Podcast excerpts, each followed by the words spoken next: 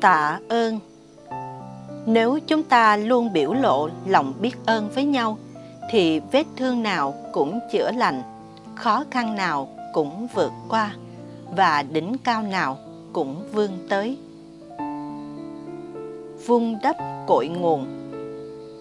Tổ tiên ta thường dạy, ăn quả nhớ kẻ trồng cây.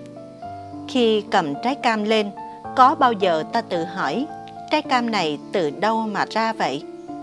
Ừ thì cây cam, đó là cách trả lời rất đơn giản của ta. Nhưng sự thật là trái cam đang có mặt trên tay ta, phải trải qua một quá trình sống gian nan, không thua gì một kiếp sống của bất cứ sinh vật nào. Bắt đầu từ hạt cam, rồi phải hấp thụ vô số yếu tố của thiên nhiên thì nó mới trở thành cây và cho ra lá ra hoa, ra trái. Phải nhờ vào tình thương của nước, của gió, của mặt trời, của khoáng chất và đặc biệt là của người trồng trọt thì trái cam mới trở thành thực phẩm bổ dưỡng cho ta hôm nay. Mặc dù trong câu tục ngữ, chỉ nhắc ta, hãy nhớ đến công sức của người đã trồng cây. Nhưng kỳ thực là muốn khơi dậy lòng biết ơn trong ta với tất cả những điều kiện đang không ngừng nuôi dưỡng ta. Cũng như câu tục ngữ, uống nước nhớ nguồn là nhắc nhở ta mỗi khi mở vòi nước ra để uống hay tắm rửa, hãy dừng lại và tự hỏi rằng, nước từ đâu đưa tới đây cho ta quá nhiều tiện ích đến như vậy? Đừng tưởng có tiền trả mỗi tháng là ta có quyền phung phí hay xem sự có mặt của nước là hiển nhiên. Một ngày không có nước thì ta sẽ sống ra sao? Và hiện tại, nguồn nước sạch trên thế giới dần cạn kiệt cũng vì lối sống quá tham lam và vô trách nhiệm của con người. Thấy nước mà chẳng thấy nguồn, cũng như thấy trái mà chẳng thấy kẻ trồng cây, thì đó là người thiếu hiểu biết chỉ có người thiếu hiểu biết mới tự cho mình là cá thể biệt lập mới dám tuyên bố là mình không cần ai mà vẫn tồn tại được nhưng ngay cả một hạt điện tử bé tí ti đến nỗi không thể nhìn thấy mà cũng phải chấp nhận nguyên tắc liên kết để thành lập nữa kia mà. Vì thế, chủ nghĩa cá nhân chính là sự sai lầm trầm trọng nhất của con người. Theo tuệ giác của tổ tiên ta, một trong những cách phá vỡ nhận thức sai lầm ấy để tạo ra thế cân đối và bền vững cùng đất trời và vũ trụ chính là lòng biết ơn. Lòng biết ơn là thái độ rung cảm chân thành trước một sự hiến tặng được ghi khắc sâu đậm trong tâm và có ý muốn đền đáp bằng cách này hay cách khác trong tương lai. Năng lượng biết ơn khi được phát sinh, không những tạo nên sự điệu hòa trong các mối liên hệ, mà còn có công năng đánh thức những hạt giống cao quý trong tâm hồn và đốt cháy những năng lượng độc hại do ta vô tình lầm lỡ gây ra trong quá khứ. Chỉ cần duy trì ý niệm biết ơn là ta đã thừa hưởng rất nhiều rồi. Huống chi khi ta biến nó trở thành hành động cảm ơn hay tạ ơn thì năng lượng ấy sẽ lớn mạnh gấp bội, khiến kẻ đền đáp và người tiếp nhận đều được an vui và hạnh phúc. Vậy trước khi cảm ơn một người nào, ta cần phải có ý niệm biết ơn sâu sắc trong lòng.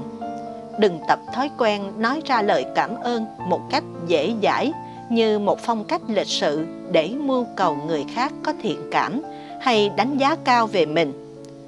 Ít nhất, ta phải chọn được nơi trang nghiêm và thể hiện được lòng thành khẩn của mình qua cách cẩn trọng từng lời nói.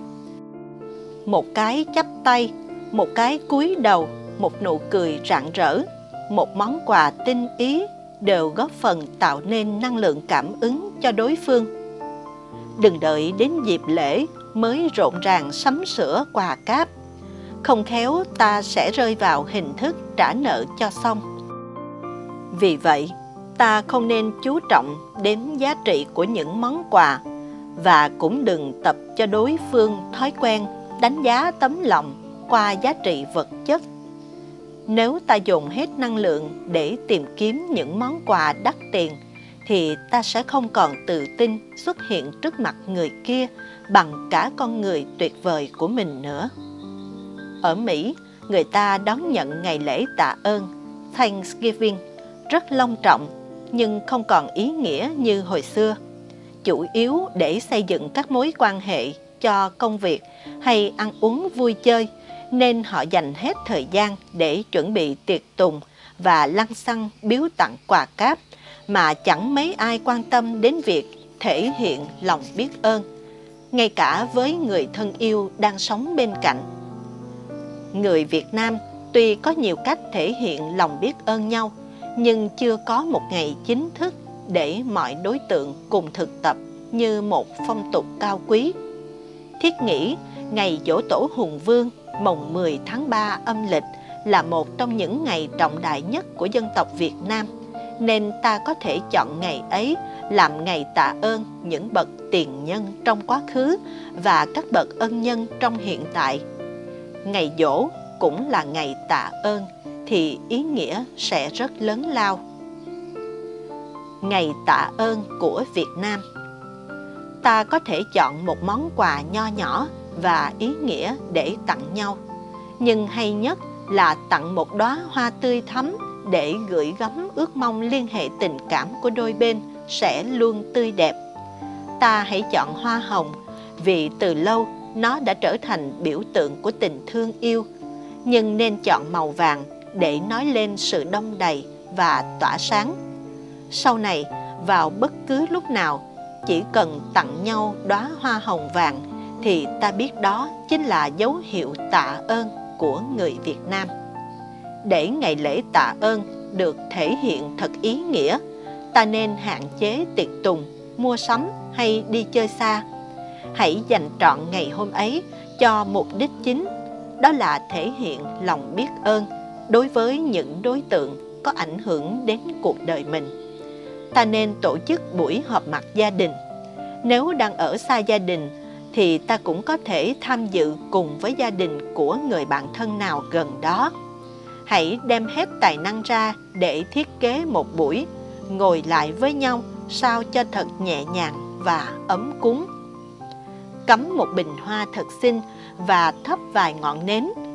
Nên tắt hẳn tivi và điện thoại, thực tập im lặng hoặc chỉ nói khẽ khi cần thiết trong 15 phút đầu. Vì không gian yên tĩnh sẽ khiến cho năng lượng trong phòng được quy tụ mạnh mẽ. Và như thế, mọi người sẽ cảm nhận rõ nét sự hiện diện của nhau hơn. Trước đó, có thể ăn vài món thật gọn nhẹ hoặc uống vài chén trà. Rồi ngồi sát lại với nhau thành vòng tròn.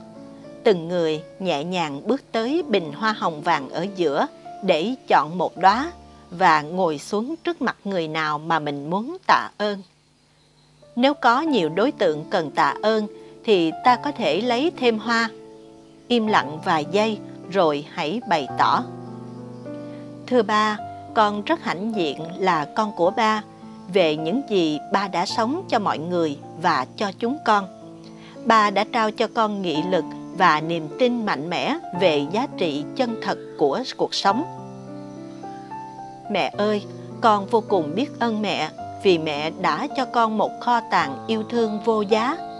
Trong những lúc khó khăn nhất, chính là lúc con nhớ đến lòng bao dung độ lượng của mẹ nhiều nhất.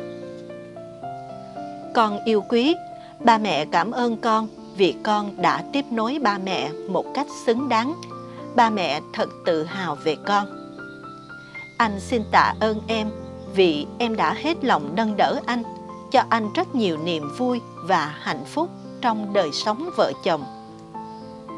Em cũng được xin tạ ơn anh về những gì mà anh đã mang đến cho cuộc đời em.